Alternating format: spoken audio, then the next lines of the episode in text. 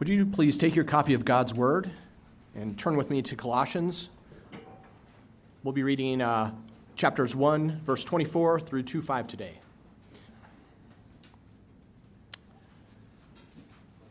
Colossians 1:24 Now I rejoice in my sufferings for your sake, and in my flesh I am filling up what is lacking in Christ's affliction for the sake of his body, that, that is the church of which I became a minister, according to the stewardship from God that was given to me for you to make the word of God fully known. The mystery hidden for ages and generations, but now revealed to us in his saints. To them, God chose to make known how great among the Gentiles are the riches of the glory of his mystery, which is Christ in you, the hope of glory. Him we proclaim, warning everyone and teaching everyone with all wisdom that we may present everyone mature in Christ. For this I toil, struggling with all his energy, that he is powerfully works within me. For I want you to know how great a struggle I have for you, and for those at Laodicea, and for all who have not seen me face to face, that their hearts may be encouraged, being knit together in love, to reach all the riches of full assurance, of understanding, and the knowledge of God's mystery, which is Christ in whom are hidden all the treasures of wisdom and knowledge. I say this in order that no one may delude may delude you with plausible arguments.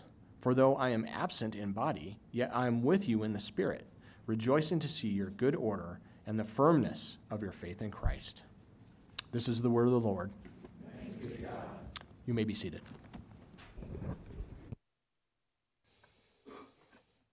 Join me in a word of prayer. One more time. Our great God, we do thank you for the gospel this morning. Uh, what just a feast that we've been having so far. And my prayer is that it continues as you meet with us in your word. Some of us, Lord, are not resting in Christ today. Some of us love ourselves far too much. And we're resting in our good works, in our performance. And though we're here today, we're far from you. We may be here at a pretense or maybe some other reason, but God, my prayer is that you would call your people to yourself, that they may truly rest in Christ. He really is all that good and all that sufficient to save the sinner. There's nothing beyond him. He's truly that glorious. But the nature of justifying faith is to receive him to rest in him. Some of us here, Lord, know you, and we want more of you. So, gracious God, we pray that you might give us Christ today. He is the marrow of this book we call the Bible. He is the root of this family tree we call Calvary Redeeming Grace. And He's altogether lovely. He's altogether majestic and glorious and beautiful. And so we pray, God, that by your Spirit and through your word, Christ and Christ alone would be our most prized possession in this hour and this day. For his sake, we pray. Amen. Well, congregation, I want to speak to you today about the heart of every minister. And you can take that to be those in vocational ministry but I hope that you also take it um, with the sense of every minister, small m, that is, every Christian. What we will look at today is what it, what it is, what it looks like to be a Christian, a minister who loves the church. One who gives himself or herself to this wonderful thing we call Christ's body. And as we continue our series in the book of Colossians, these folks, like us, oftentimes were perplexed about the Christian life. As we said last week, they're a bit confused about spiritual fullness. They began to think that the Christian life or spiritual fullness was something beyond Christ. Yes, I know Him. Yes, I, I'm, I'm trusting in Him, but maybe there's some extra sauce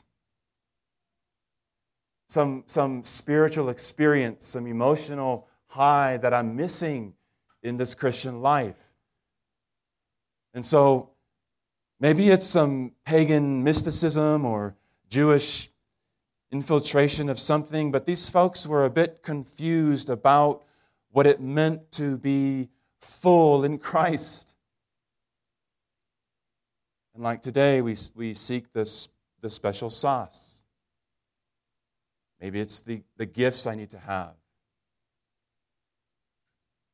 Maybe it's that, that high that, that, that comes with camp, or I don't know what may be, but what's that extra spiritual experience that I need to have to be a real Christian? And Paul pens Colossians and he says, You know, beloved, what you need, the secret sauce, is Christ and Christ alone. And having your gaze fixed on Him.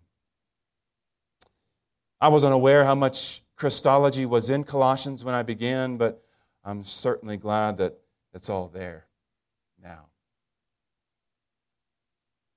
And so, again, I want to speak today about the heart of every minister or a heart of every Christian. And this component has three, or this topic has three components. Uh, number one, a true minister will suffer for the church.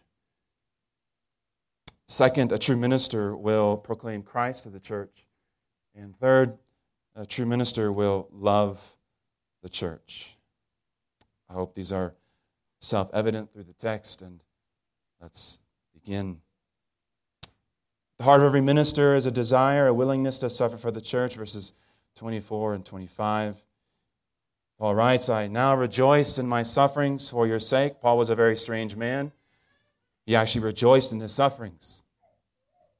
For your sake and in my flesh, I am filling up what is lacking in Christ's afflictions for the sake of his body, that is, the church, of which I became a minister according to the stewardship from God that was giving, given to me for you to make the word of God fully known.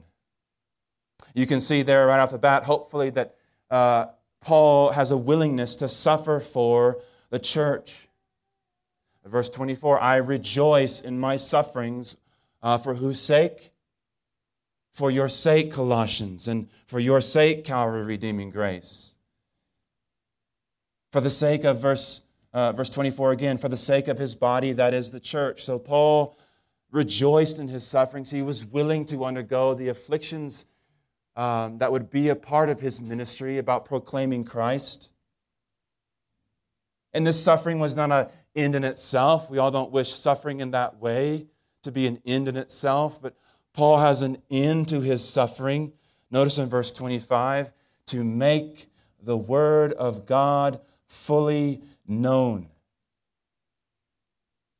So Paul is what he is, and he does what he does, and he says what he says, because the end goal is to unfold, to reveal, to set forth the glory of God shown in the face of Jesus Christ.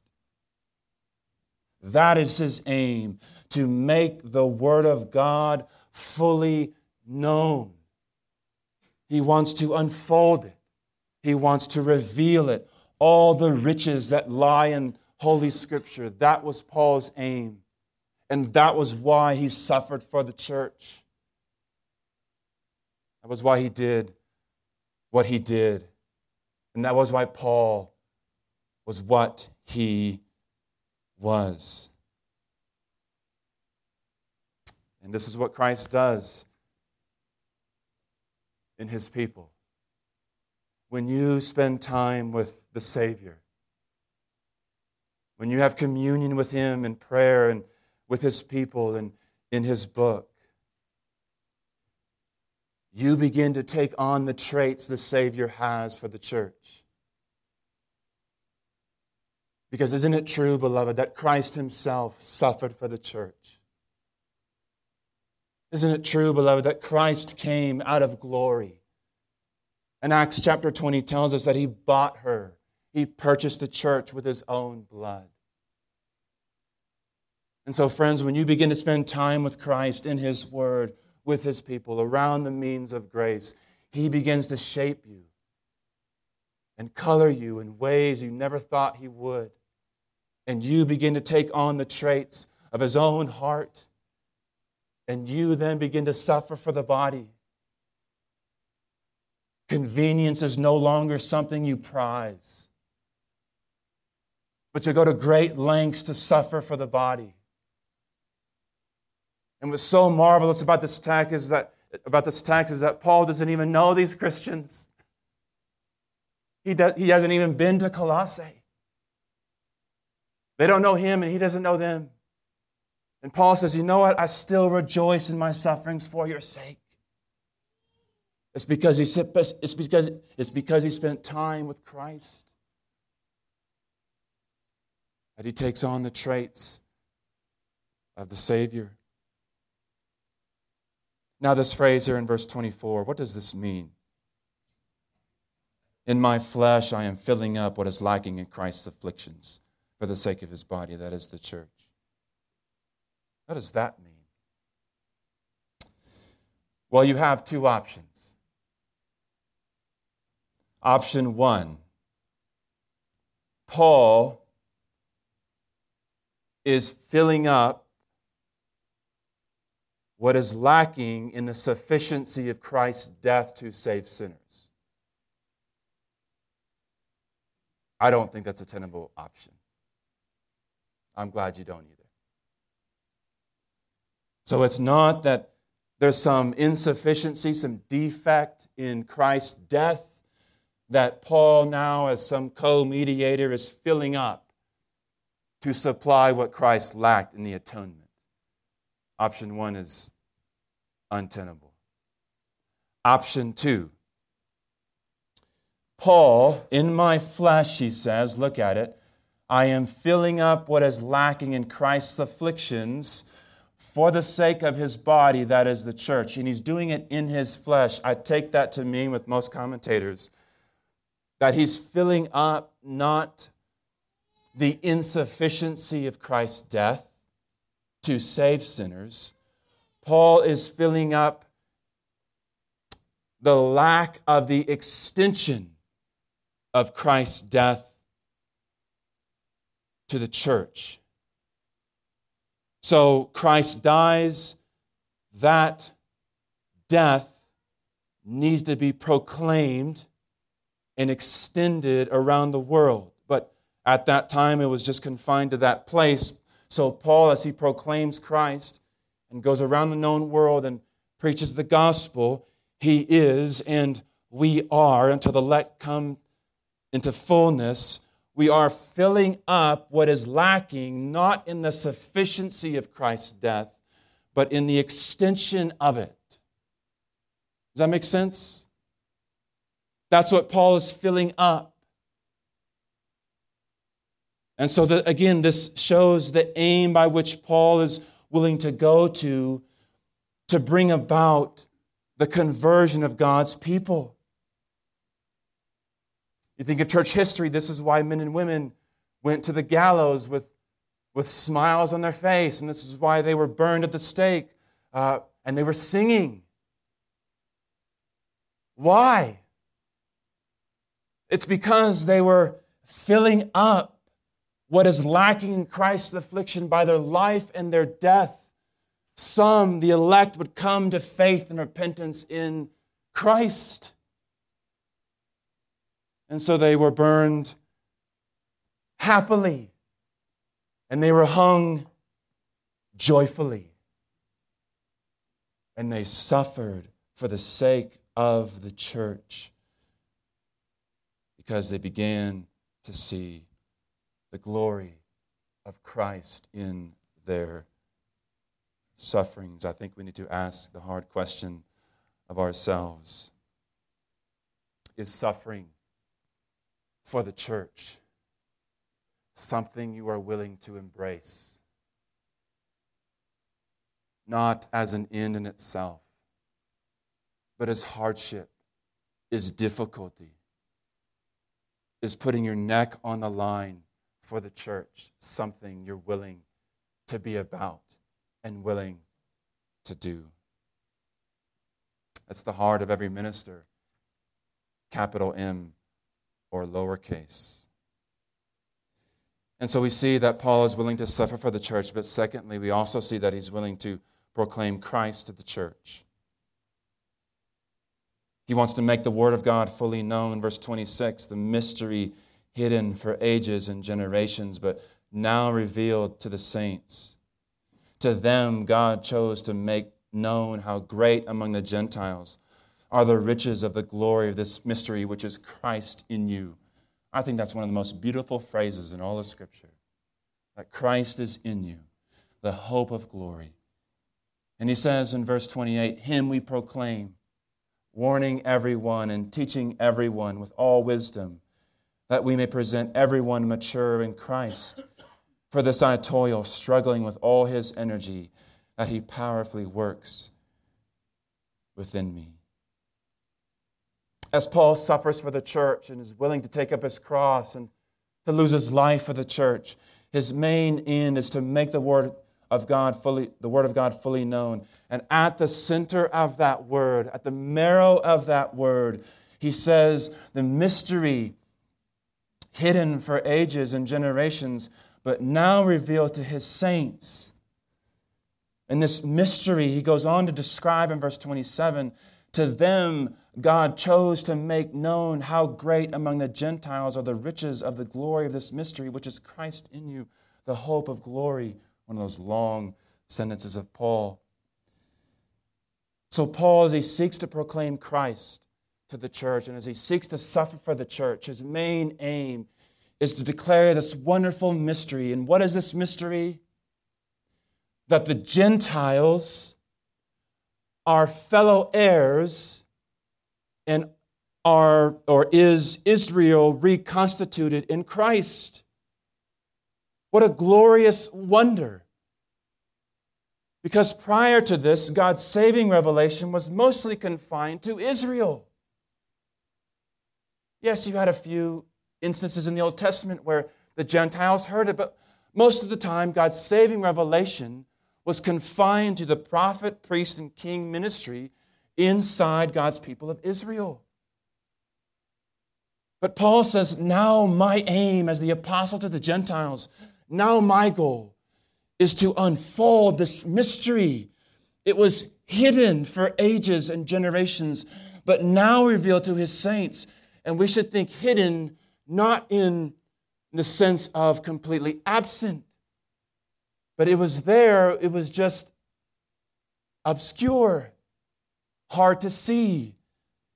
But now Paul says, Christ died, it's on. I'm declaring the gospel that the Gentiles in Christ are coming to faith. And this is the great wonder of the gospel that Christ has one flock and he is one shepherd. And so when you read texts in the Old Testament like Habakkuk 2:14, for example, and it says the knowledge of the glory of the Lord will spread across the world or the earth from sea to sea as waters cover the sea. The knowledge of the glory of God covering the earth. You mean to tell me that that verse way back tucked in Habakkuk 2:14 is about really the knowledge of God going across the nations where the Gentiles are streaming into Christ. That verse is really about Christ and the Gentiles coming into Christ. Precisely. You mean to tell me that Genesis 12, 3, the promise to Abraham and his, descend- that his descendants would be as numerous as the stars in the sky. That's not about Israel. that, that's about the offspring of Abraham being Christ. And as the nations come to Christ, the Gentiles, that is, they are the descendants of Abraham, and we are now the bride of Christ, the church, the luminaries of the heavens? Precisely.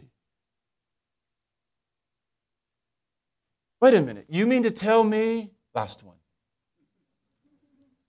Ezekiel 40 to 48 about some temple and water flowing out of the temple from ankle deep to knee deep to waist deep, and everything this fountain of living water touches across the globe becomes living?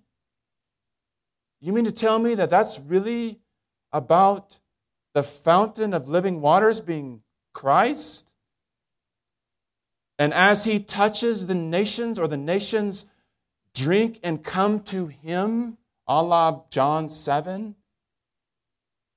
Ezekiel 40 through 48, the temple is about the church being the temple and filling the world. That's really about Christ and the Gentiles being co heirs with Christ.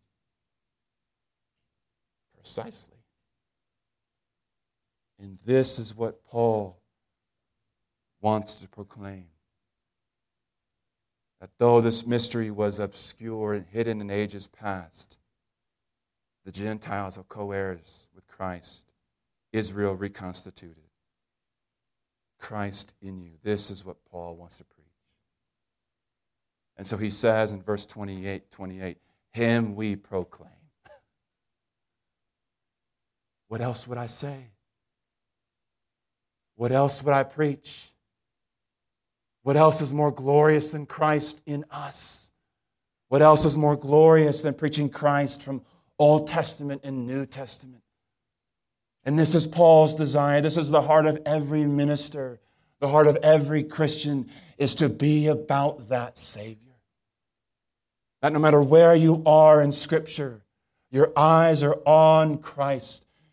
And so you, like Paul, are at pains to preach and proclaim Christ, Him we proclaim, he says.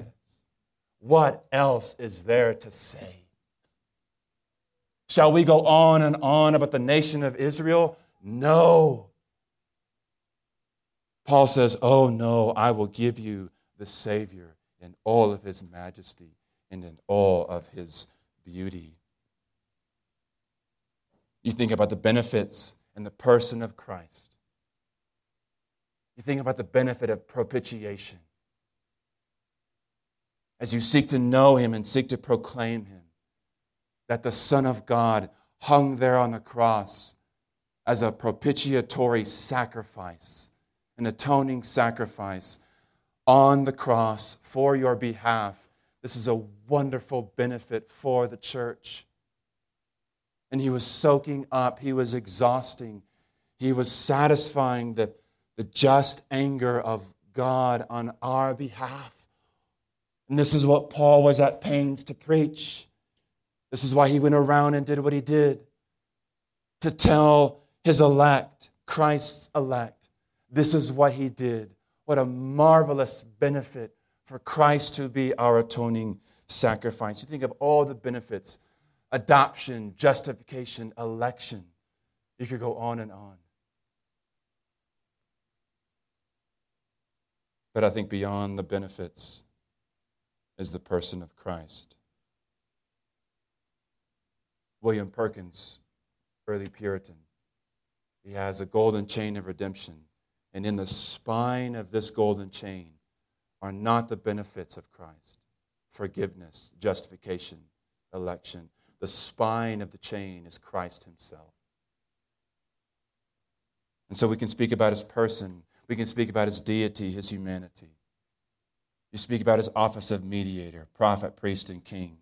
Christ is our horn and salvation, our banner and shield. Christ is our light and life, beloved. Christ is our foundation and fortress. He is our ladder and song, our truth and treasure. Christ is our fountain and freedom, our peace and hope. Christ, he says, is our all in all. And Paul says, you know, every minister, every Christian is about one thing. You must be about Christ. If he held up a spiritual x ray machine upon your heart, Christ looked through it right to your heart, what would he see? What would he see, beloved? Would he see himself? Would he say, Oh, that's that minister, that Christian, oh, they're all about me. They're all about me.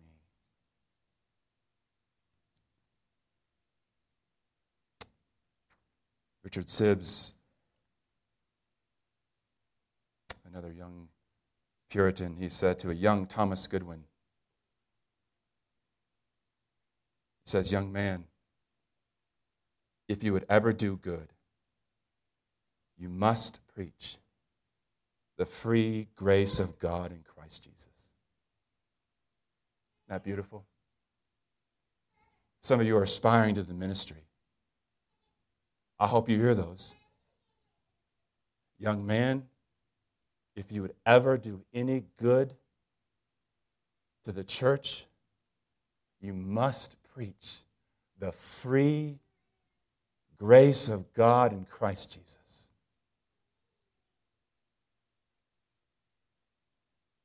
What captures your attention and affection?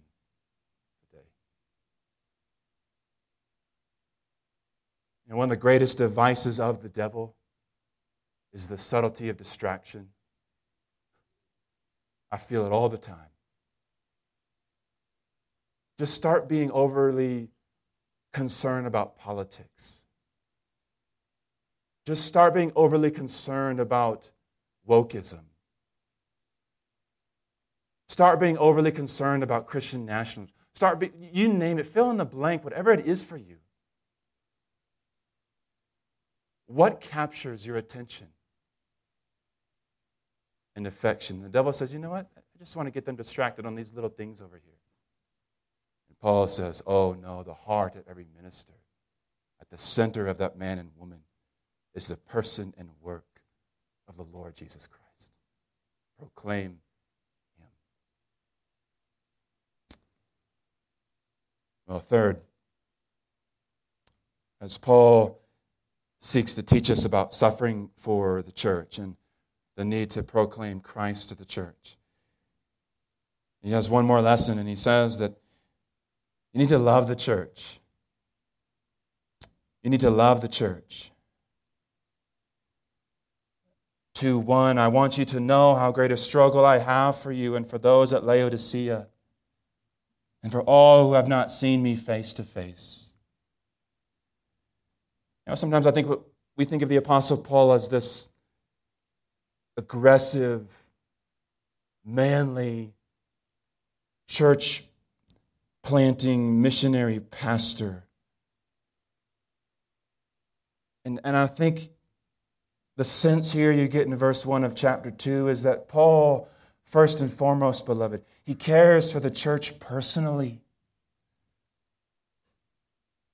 I want you to know how great a struggle I have for you and for those at Laodicea and for all who've not seen me face to face.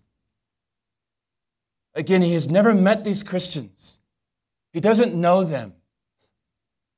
And he says, You know what? I, w- I want you to know that I love you and I love you personally. I struggle for you, for all who have not seen me face to face. You know what sometimes happens in the Christian life and in church? We love those who are like us.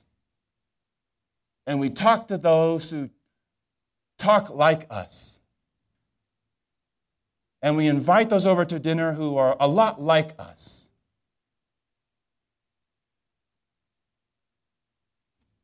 And Paul says, that's not the heart of a Christian. I loved every single one of you, though I never saw you. If you are aspiring to the ministry, you will need to pastor the entire flock. Those who are not like you. And if you are a Christian, a member within the flock, you need to love every one personally. Second, he cares for their uh, he cares for them personally, but he also cares for their unity. Verse 2 that their hearts may be encouraged, being knit together in love. That their hearts may be encouraged, being knit together in love. He, he cares about their unity, being knit together. There was nothing in Paul's theology about loving the church that you could do your own thing. I want you to be encouraged being knit together. When I was a young boy during Thanksgiving time, my grandma would call and she would ask us what color of slippers we wanted to be knitted for us for our Christmas present. And I always said, green and blue green and blue. And at Christmas time, guess what showed up? Green and blue slippers.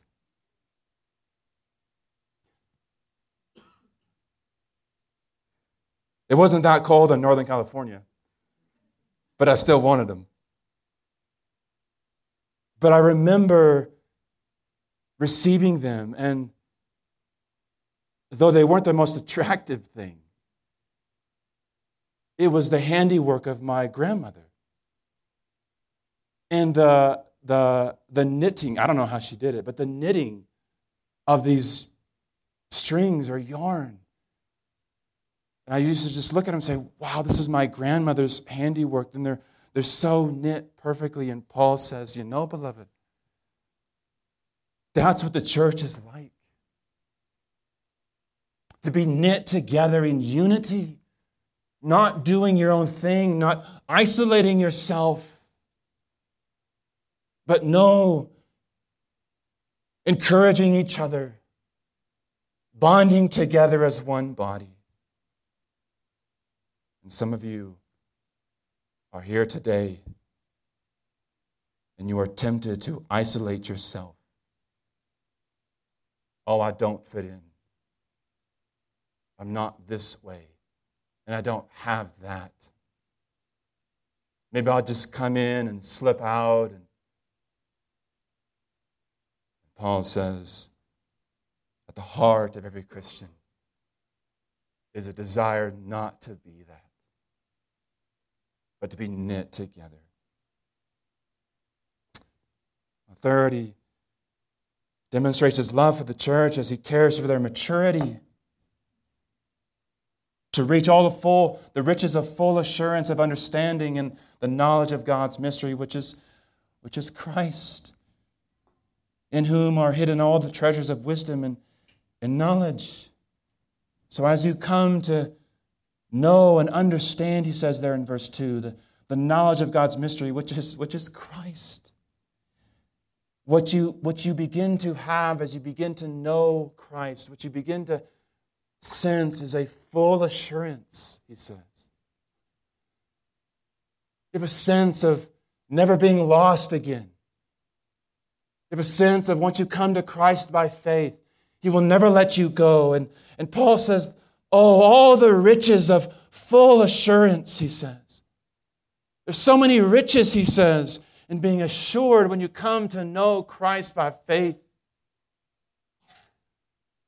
And one of the riches of full assurance, beloved, is to know that He will never undo you to Himself.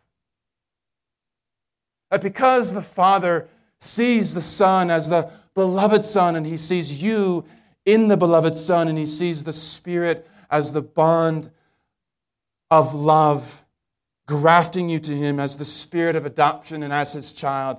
He says to you, You know you can have full assurance when you come to Christ by faith. Why? Because there's no unbreaking of the triune God. Once you're in the Son, you're always in the Son. All the riches, Paul says, to know I'm going to glory. And lastly, he cares for their purity. I say this in order that no one may delude you with plausible arguments, for though I am absent in the body, yet I am with you in spirit, rejoicing to see your good order and the firmness of your faith in Christ. He cares for their purity, that no one may delude you with false teaching and false order. I want you to be firm, Paul says. I want you to be a spotless people. That you may not be corrupted, you may not be deluded, is the sense here.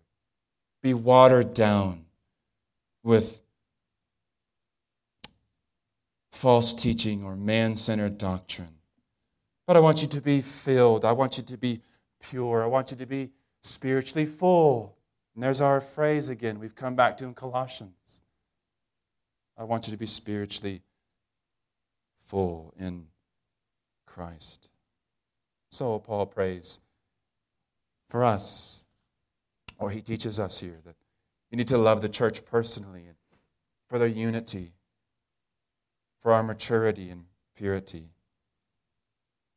And I just have one point of application as I close. Is this the heart that resides in you?